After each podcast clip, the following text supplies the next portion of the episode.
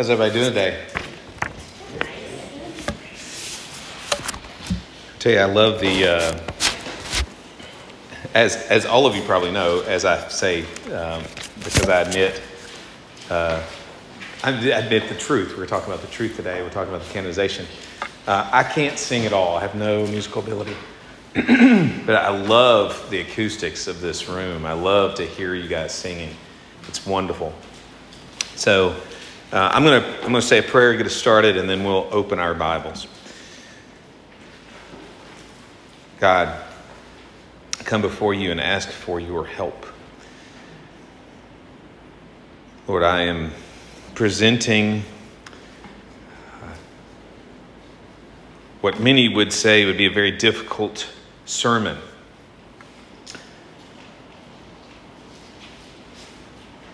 It's the concept of canon is full of uh,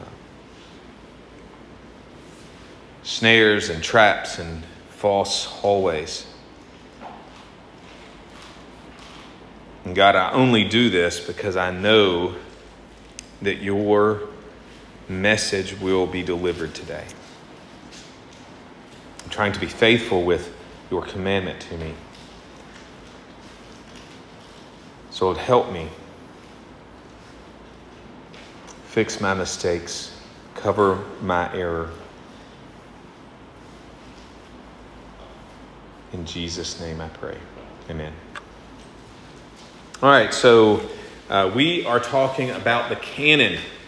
And I don't mean the thing that shoots metal balls at people, right? That's with two N's. For those of us who cannot spell well, it has been interesting uh, every time I do a Google search. It's like, no, I really mean canon. Um, so, so this is uh, our second sermon in Jude, and, and it's actually kind of a, a sermon inspired by the study of Jude today, because Jude uh, quotes, and, and we're going to get into this, but Jude quotes some extra biblical texts. And, um, and that, to be honest with you, I think is why often a lot of people don't preach from Jude. Now, I think there are other reasons. It's a very short book, so there's you know, you, you tend to referring yourself to lots of other things.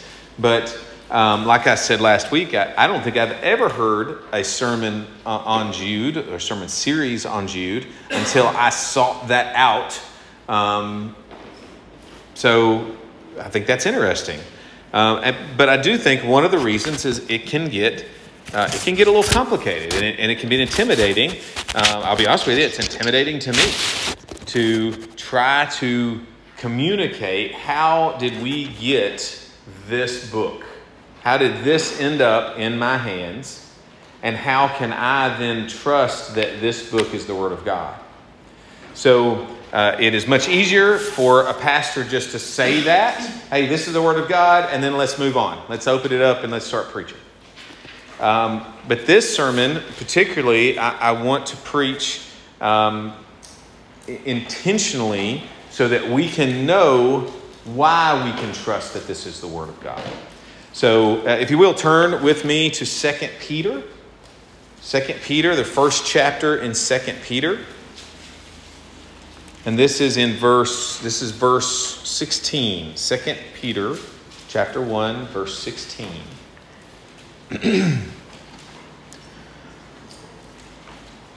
so this is Peter writing a letter. Uh, For we did not follow cleverly devised myths when we made known to you the power and coming of our Lord Jesus Christ.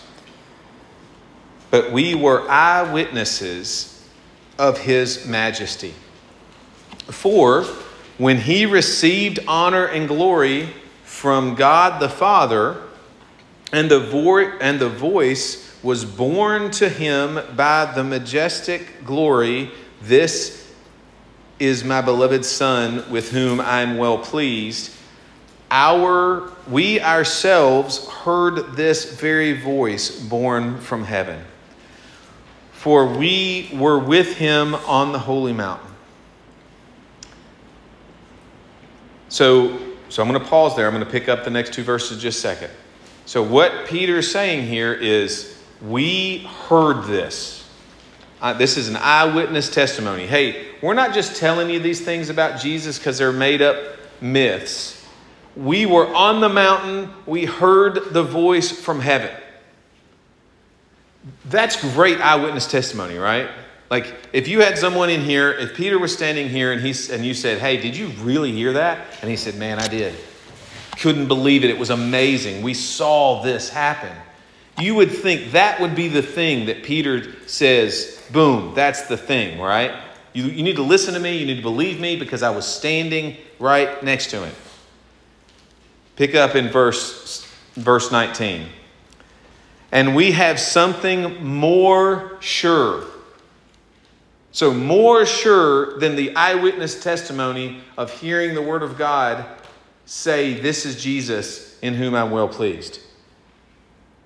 The prophetic word to which you will do well to pay attention as to a lamp shining in a dark place until the day dawns and the morning star rises in your hearts. Knowing this, first of all, that no prophecy of Scripture comes from someone's own interpretation. For no prophecy has ever produced by the will, for no prophecy was ever produced by the will of man but men spoke from God as they were carried along by the Holy Spirit. This passage explains to us how we get Scripture. Now, my entirety, uh, you know, my, my sermon here uh, if you had a long weekend, if you've got sick kids in the house, if, if you've had a long night, if you couldn't sleep last night, I'm going to give you the I'm going to give you a, a, little bit of section here. If you're going to, you know, if, if you if you're struggling to stay awake, it's a little warm in here. If you're struggling to stay awake, listen to this first part. Okay. God, so this is like the cliff notes. All right. God has given us His holy word, and He will protect it.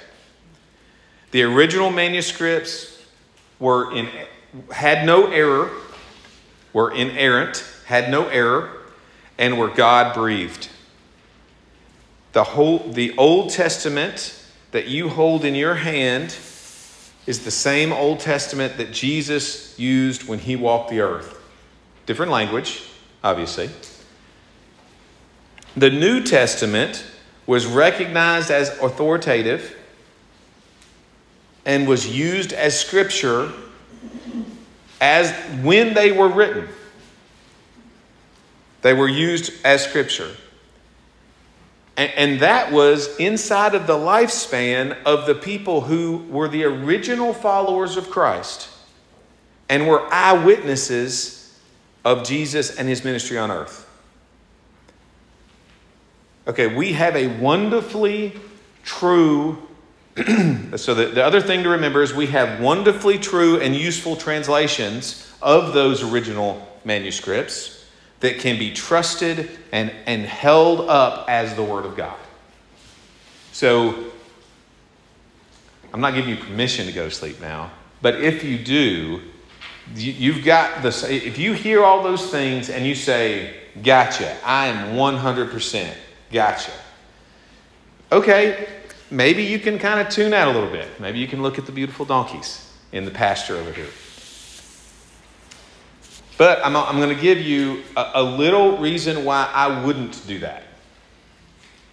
And, and we'll talk through some of these things. Before I get into that, here's a warning there's a lot of craziness out there about the canon. There is a lot I have bumped into a lot of it over the last two weeks. Please don't just listen to the first YouTube video you find, okay? That, you know, got questions, you know, got answers website, Wikipedia, right? When you hit Wikipedia and go, I'm going to look at the, I'm going to research the can, I'm going to hit Wikipedia. Please don't do that. Please don't do that. I'm going to give you a couple names. If this is interesting to you, write these names down, and I'll give you I'll give you some more resources afterwards talk to me. But write these names down. If this is interesting to you, if you think anything I said today is wrong, which is distinctly possible, these, I'm, I'm telling you, these are the resources that you should really lean into and say, hey, that didn't quite make sense, or the way Cody said that didn't, I don't think that, that can't be right. These are great resources to lean into to learn more about it. James Robert White. James Robert White. Michael J. Kruger, K R U G E R, not Freddy Krueger, his brother Michael. Michael J. Kruger. All right. Robert Plummer. P L U M M E R. Robert Plummer. And Daniel B. Wallace. Daniel B. Wallace. So these are four men who know a lot about this, write the books about this stuff, okay? they are like presidents of seminaries and all this stuff. There is a ton of really good research. Uh, James White, Kruger, Plummer, Wallace, all of them have hours and hours of material that's just them talking, lecturing, giving speeches at conferences. Um, all of them are also pastors. They're not just academics, they're all pastors. So there's um, not 100% sure about Wallace. He may not be a pastor, he may be just be an academic. But the first three, White, Kruger, and, and uh, Plummer, all pastors that preach, so they have sermons that connect this stuff. Wonderful, wonderful resources. Okay. So, so that was my warning. Don't just go off and watch the first YouTube video you watch, okay? So now, um, some reasons why you may not want to go to sleep, okay? So when when I was in college, I mentioned this last week. When I was in college, I had started going to church with my when my mom married my stepfather, and I had been to church before then, but really not regularly, kind of. So when they got married, he said these boys need to be in church. So he started taking us to the church that he uh, had gone to uh, for years. And it was a Southern Baptist Church, Calvary Baptist Church in Shelbyville, Tennessee. Uh, I've not been there in a long, long time, but that's what it was. And he took me to church. I grew up in the church. I, I made a public profession of faith at a pretty young age and grew up believing this was the Bible. This is God's Word, and, and it's perfect. So, fast forward, but got almost no real instruction. We had good sermons on Sunday morning, not expositional, it's kind of topical. And other than that was nothing else, right? Sunday school was the same five stories rehashed all over and over and over, and that was it. So when I got to college at Maryville College Church, or Maryville College, um, it was uh, lightly affiliated with the Presbyterian Church. And I signed up. You had to take a Bible class, so I signed up for a New Testament. But the, the, the Bible classes were actually taught, my class was taught by an English professor. Uh, and that English professor, the very first day, says, Hey, some of y'all probably grew up in churches that told you that this was, you know, God's word and there were no mistakes in it and you could like trust it. And, uh, and, and isn't it funny that people still believe that? And went on to, to trash the Bible. And there were people in that class that their entire framework they had hung their understanding of faith on crumbled. I, I, dare say some of them probably took years to reconstruct that if they did. Now, I was prideful Cody York, and I just looked at this guy and said, Hey, you studied this more than me, and and, and I get that, but I choose to believe it's God's word. So I just kind of breathed through it. Like, I just kind of like, whatever.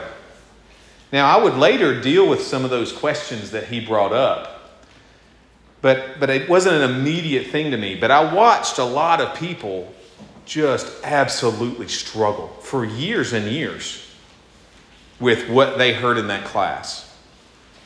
Because and they heard things like, well, you know, the Bible wasn't really written until the late 18, uh, late thir- uh, 300s, maybe even the four, 400s. Uh, it's full of mistakes. It's really just a creation of literature. And, uh, and, and you can't trust this as having any real authority. I mean, it might have some good ideas and some interesting things, but so does all these other literature books on the bookshelf. So you can read it, but I mean, you should treat it just the same way as you treat these other things. That's what I was taught. That's what a lot of people teach today. So the reason to kind of pay attention, that's really why I'm preaching this sermon. Because there are people out there that prey on the arrogance of youth. See, my arrogance kind of helped me. God was watching out for me. But a lot of, uh, a, a lot of people, a lot of, uh, I say college professors, but it's not just professors. It could be people you bump into at work, other people you bump into in different settings. They use the arrogance of youth and the desire to rebel, and that they use that, and they use the failure of Christian leaders and parents to properly equip the next generation to stand for the truth of Scripture. So they use those two things to confuse and sow seeds of distrust into the Word. So, um, if we don't talk about and teach about how we got these Bibles that are in our hands, if we don't do that, then our friends and our family and our teachers and our professors and the people at work, they are not ready to stand against the attack that the Bible will lodge against them. So, so first I want to say God protects his word. 1 Peter 1:23 says that since you have been born again, not of perishable seed, but of imperishable through the living and abiding word of God. The living and abiding word of God. Isaiah 40 verse 8 tells us, "The grass withers, the flowers fade, but the word of God will stand forever. So, as we talk about this today, you have got to remember that God chose the way He would deliver His word to His church. And this is how He did it. So, uh, in researching this, I see so many people argue, particularly atheists or even. Um, what I would call progressive Christians, Christians that, that don't think that this is the Word of God. Uh, that, that's an oxymoron, probably. Um, but those, one of the very first attacks they put on the Word is well, if God wanted us to have a, a Bible that was perfect, why didn't He just deliver it to us? Why didn't, you know, He, he wrote out the Ten Commandments on the on the mountain, right? Well, why did he write this in stone? Why isn't there some giant slab somewhere with everything carved into it? and, and I'll answer some of that, you know, logic of there's actually, you know, God doesn't do things for no reason. He's a God of order. and I think I have an answer to that, to that challenge. But mine is pure speculation. God chose to do it this way for his glory. I don't understand that. I don't have to understand that. That's not my job. It's my job to acknowledge that and to realize that. I don't have to explain it to anybody.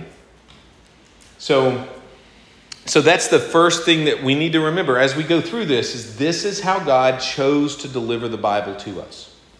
So, so let's start talking about the actual canon. Let's talk first about the Old Testament. And guys, I am going to push the easy button when it comes to the Old Testament.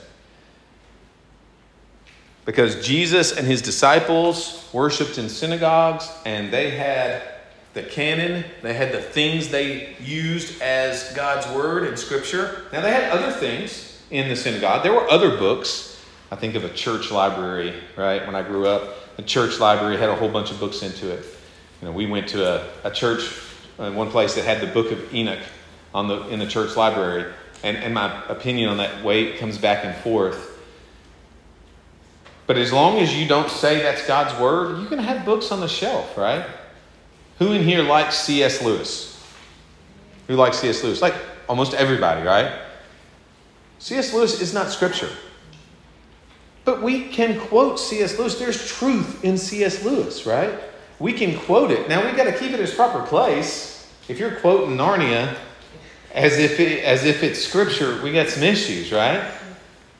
But when when hope comes to me and says, "Oh, this is what you know, this is what was said, and, and this made me think of Jesus when he said this, and it helped me understand the way Jesus, yes, that's a proper use of Narnia, right? C.S. Lewis. So, so in the synagogues, they would have a particular place where they kept Scripture, God's Word.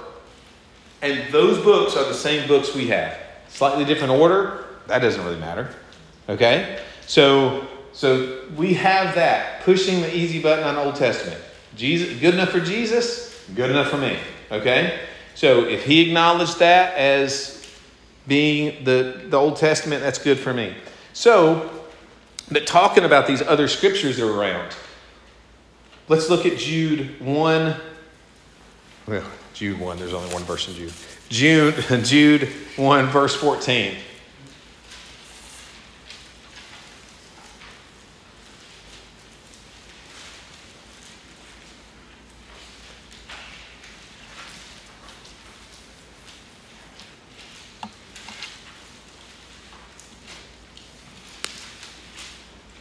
Jude 1, verse 14.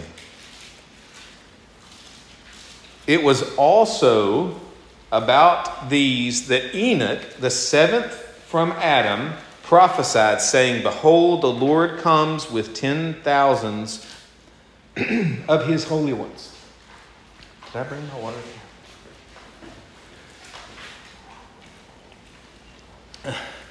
Saying, Behold, the Lord comes with ten thousands of his holy ones to execute judgment on all and to convict all the ungodly of all their deeds of ungodliness that they have committed in such an ungodly way, and of all the harsh things that ungodly sinners have spoke have spoken against him. So here we see Jude, and Jude is quoting something. He's saying, This look, there's this guy, Enoch. He identifies the Enoch he's talking about, the seventh generation of Adam. And he says, Enoch prophesied this same. Well, that is not anywhere in the Old Testament. That is in. Now, this is, then again, this gets super weird because there's not a lot of. Uh, of historical manuscripts of the book of Enoch. We'll talk about that in a second.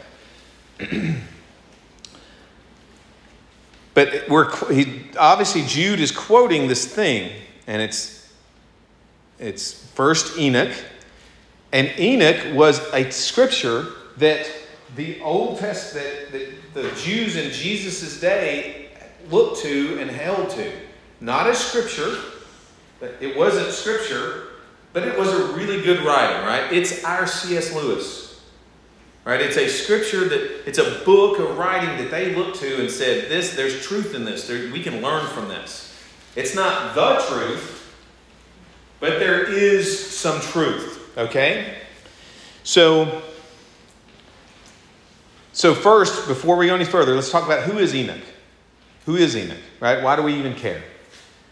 Enoch is, is a biblical fe- uh, figure. Genesis 5 19 through 24 tells us Jared lived after he fathered Enoch 800 years and had other sons and daughters. Thus, all the days of Jared were 962 years, and he died. When Enoch had lived 65 years, he fathered Methuselah. Enoch walked with God after he fathered, fathered Methuselah 300 years and had other sons and daughters. Thus, all the days of Enoch were 365 years, Enoch walked with God, and he was not, for God took him. Now, um, there's this is one of the two examples in Scripture where we look at Scripture and it implies, very clearly, in my opinion, that God just took Enoch. He didn't die. God just said, I'm taking you with me. That's amazing, first of all. Like, that's, that's amazing. But that shows you Enoch's character. He walked with God. This is someone who had a personal relationship with God. So much there, okay? But th- this is who Jude is referring to. and this was an actual person who was actually alive, who actually lived that long, and who actually walked with God. And God took him. So Enoch is referring to the or uh, Jude is referring to this book that has been attributed to Enoch. Now, first of all, uh, this guy lived 365 years. So, did he have time to write a book? Sure, he did. Right?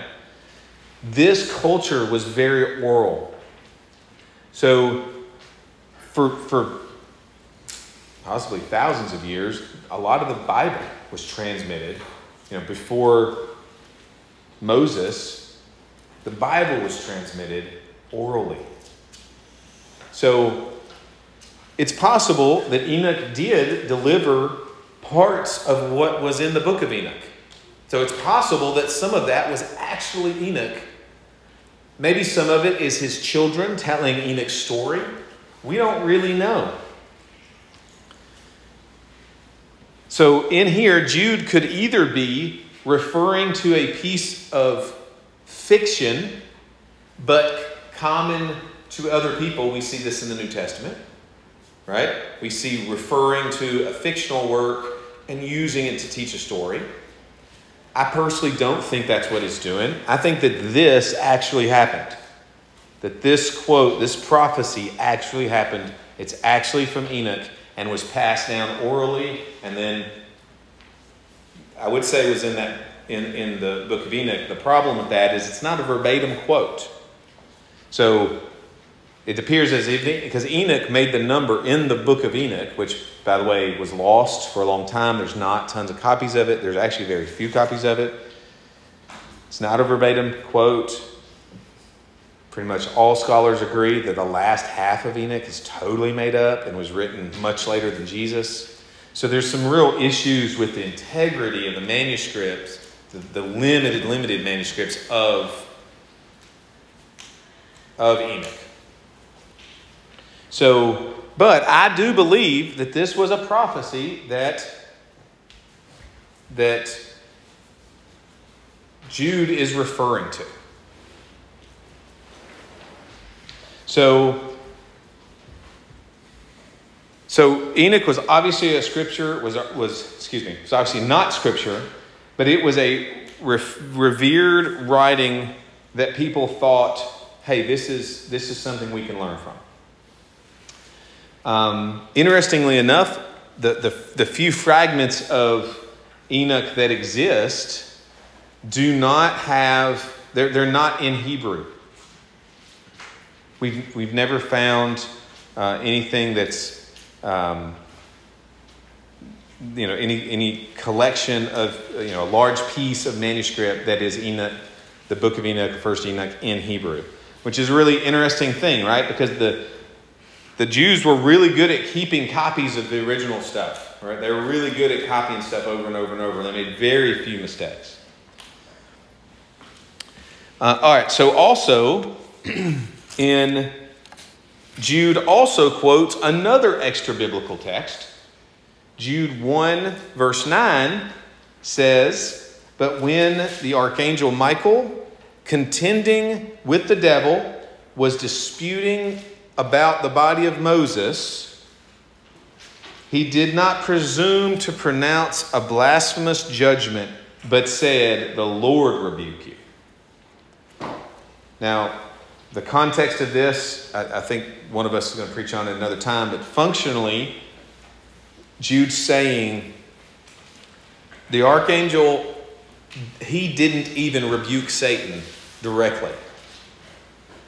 The archangel said, The Lord rebuke you. I'm not going to rebuke you, I don't have the authority to. But the Lord rebuke you. This is an important reminder about authority and staying in the right place, which, by the way, is what all of Jude is about, is about authority and staying in your right place. So, so this is the, the lesson that Jude's trying to show us, trying to reinforce is, hey, so apparently, we can kind of read between the lines.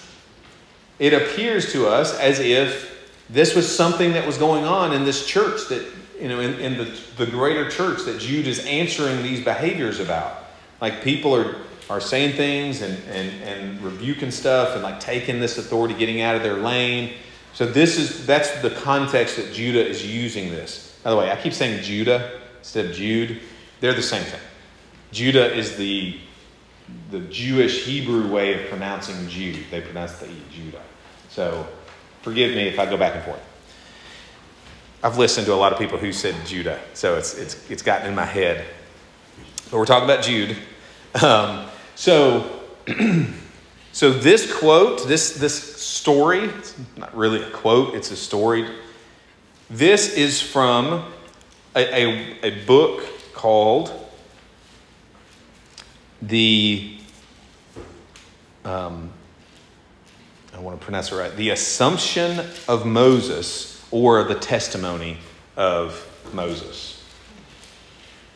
And it is even less substantiated than Enoch, as in like with historical things. We found one, manu- one fragment of a manuscript in Latin, and it dates to the 15, to the 500s. Now, obviously, it was around. I mean, Judah talked about this, but but this is a, another one of those things that people had talked about, and we have a few references in uh, Jewish academia about these books. But again, they're treated as other books written. Not no one has ever. I'm going to say no one. The, the, the Jewish church didn't consider these things to be sacred writings of God. Okay? So, so then we we talk about those things. I've, I've, that's kind of um, uh, you know the Old Testament quotes texts that don't that that aren't scripture. This actually happens throughout the Old Testament. Once you start looking at this, you find tons and tons of examples where a book will quote this other book, and sometimes they even give you the title. Like this says over here, no one has that. No one, it didn't make it through history. God didn't protect it. God didn't see that it comes forward. It wasn't his word, wasn't necessary. So, um, so, uh, and so it's important to remember that similar to the New Testament, quoting contemporary non biblical writings was something that you did often to, to communicate things. So, um, so now you're thinking, oh my gosh, if that was easy, what's the New Testament look like? But that was easy. The Old Testament's easy. Did Jesus think this was scripture? If he did, I'm good with it's good with me. Good enough for Jesus, good enough for me. All right, so now let's talk about the New Testament. The New Testament,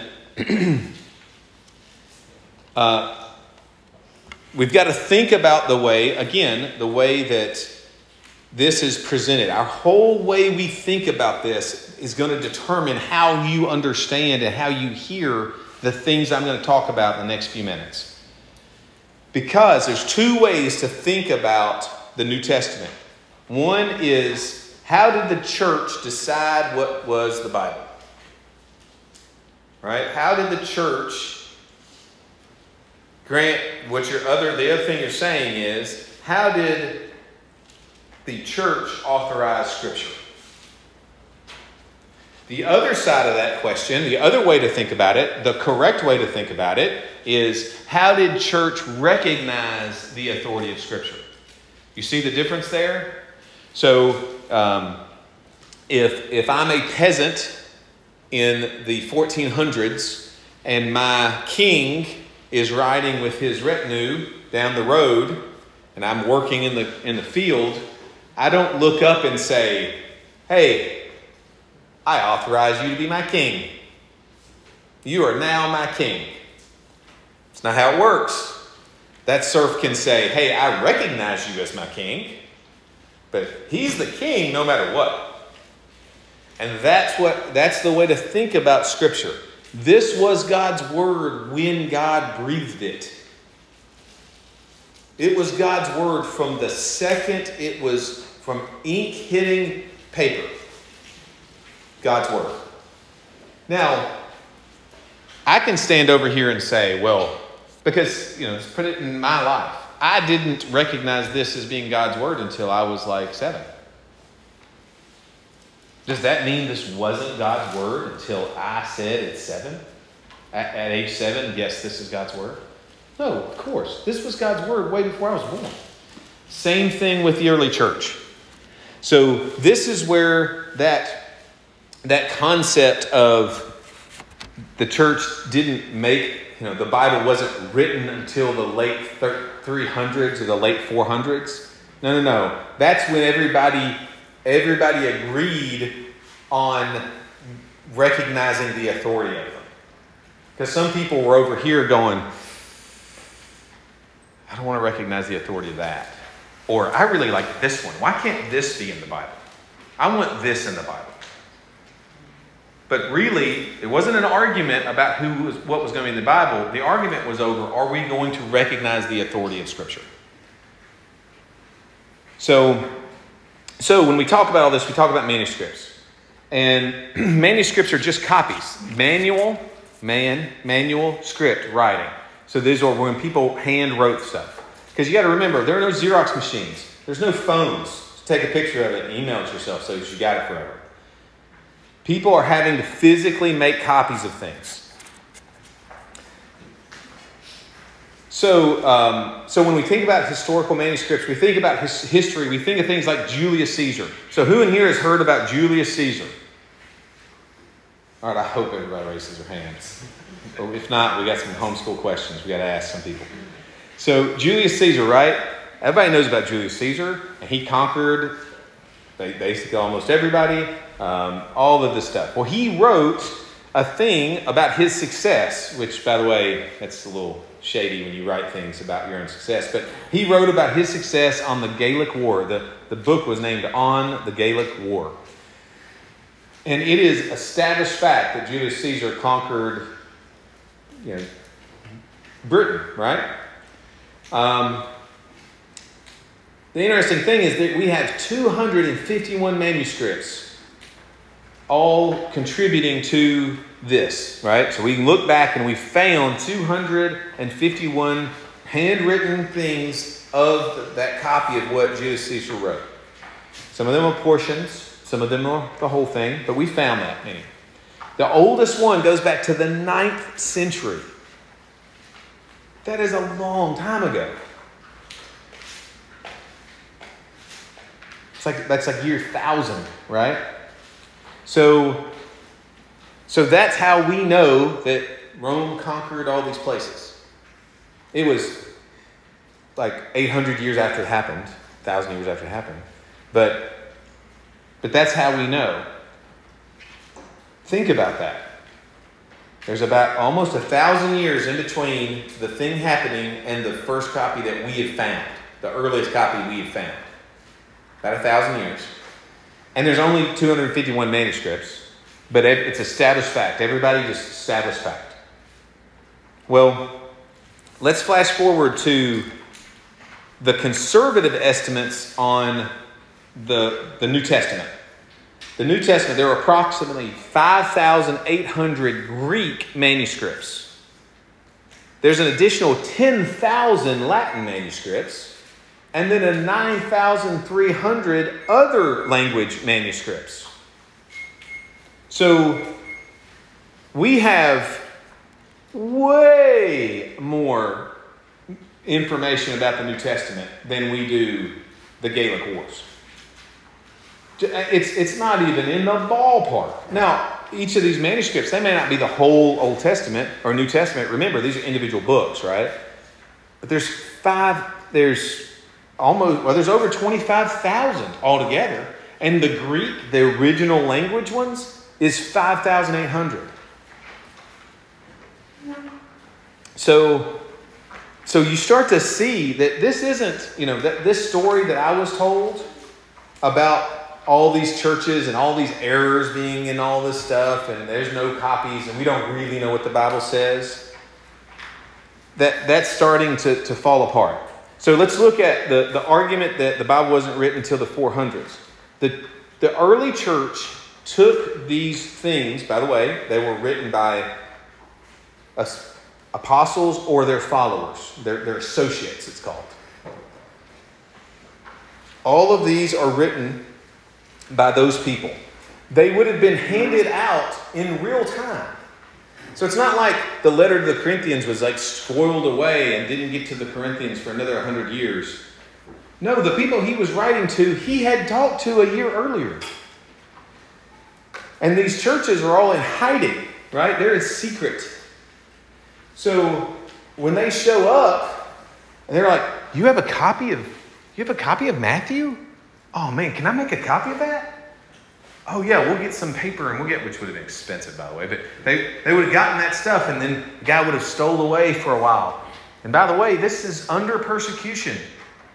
Right? Think of the church in China hiding out and making handwritten copies of these letters, these books.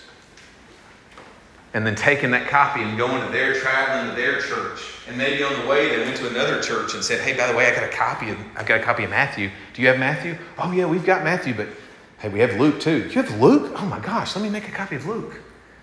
So this is going on all throughout the ancient church, okay, the early church. And, and something that those who attack the word don't want you to realize is all of this, because they keep throwing out that 300 number, 300, 400 number, because nobody's around to fact check. It's written 400 years later. It's complete, that's complete fallacy. It's, it's not true at all. Everything was written, even the latest is by 90.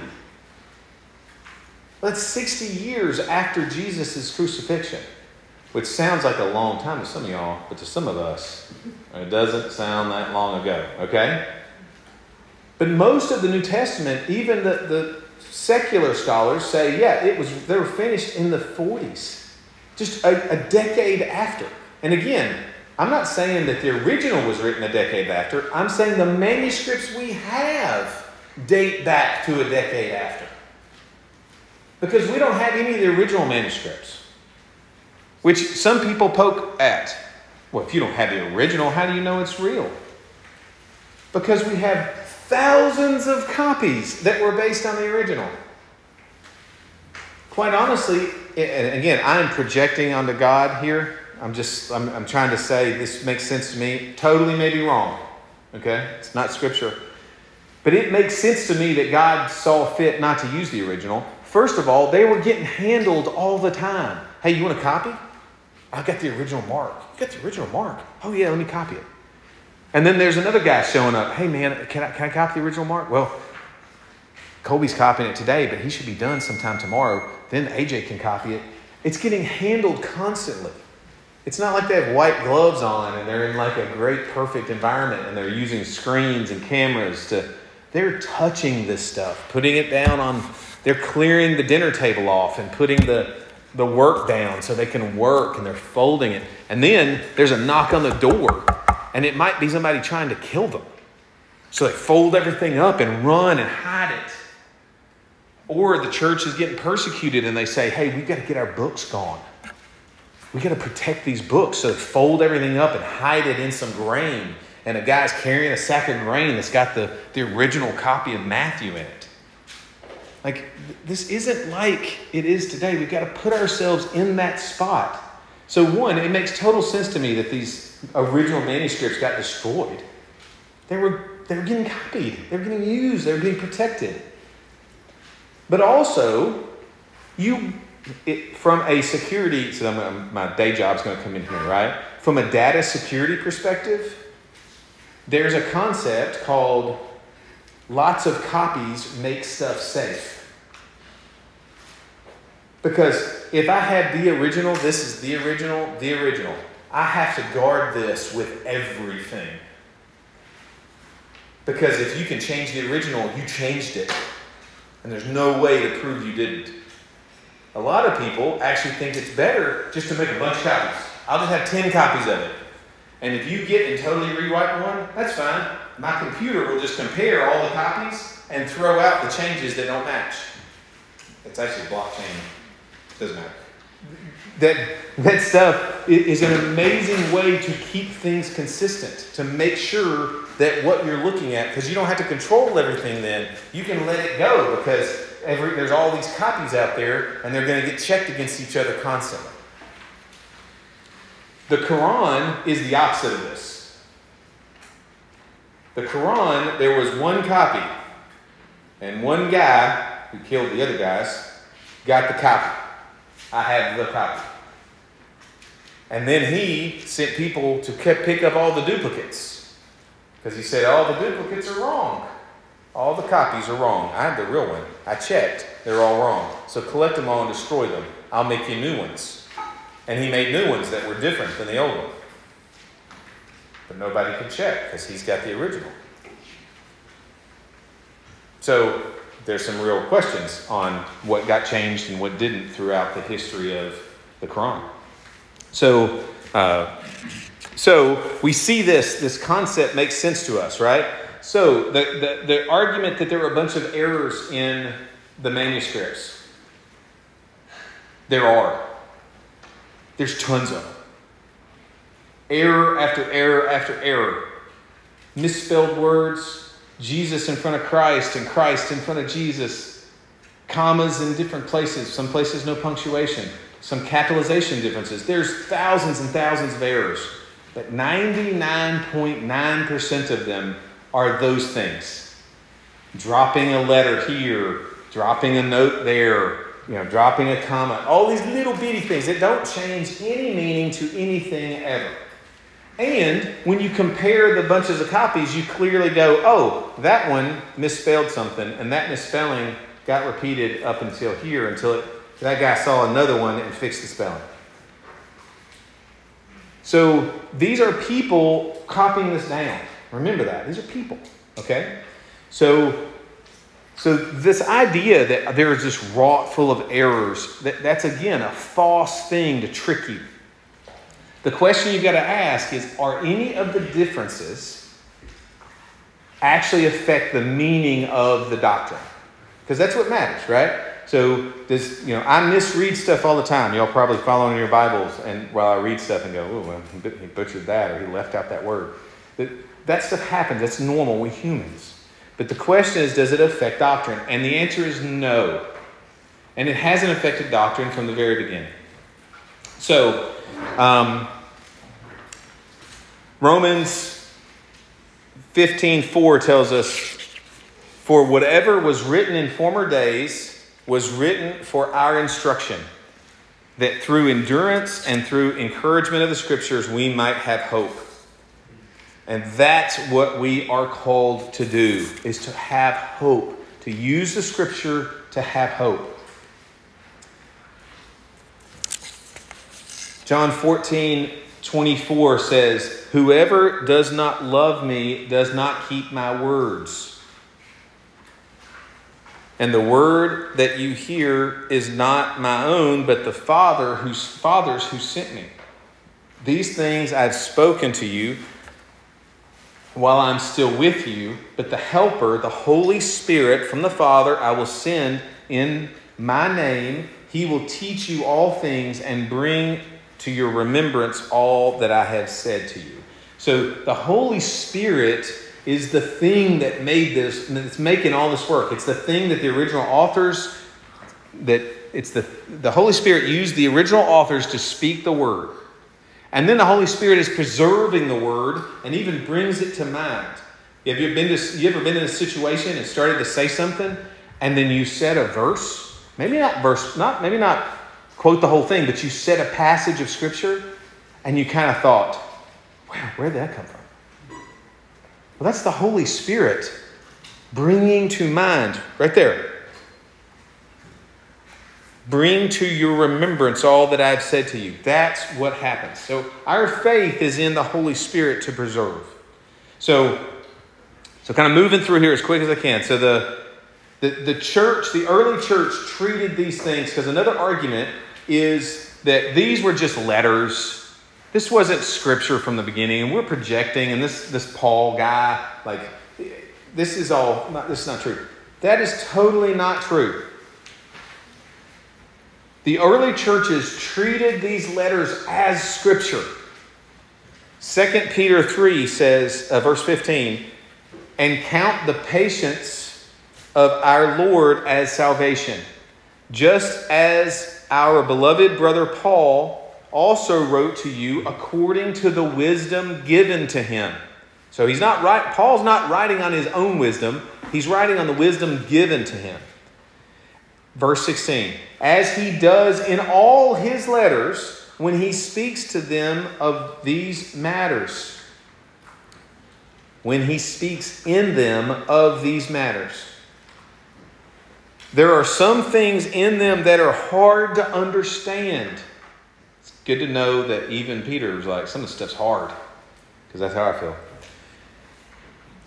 which the, uh, with the ignorance and unstable twists of our own destruction, as they do in other scripture.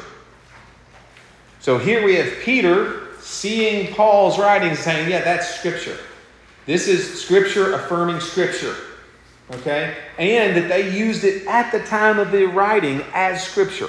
This didn't come along later. It's always been scripture. All right, so um, the, the real thing that we've got to ask ourselves we are in the same boat as the early church. The early church had to decide if it was going to recognize the authority that they saw in the New Testament scripture. And we've got to ask ourselves the same question Do I believe this is authoritative? That's really what all this comes down to. Do I believe this is authoritative? And if I do, how, do, how now do I live? We've got to do the same thing the New Testament church did. So, so that's what I uh, that's what I want to leave you with. Is you have ultimately you've got to decide do I believe this is God's word? And if I do, what are the ramifications for my life?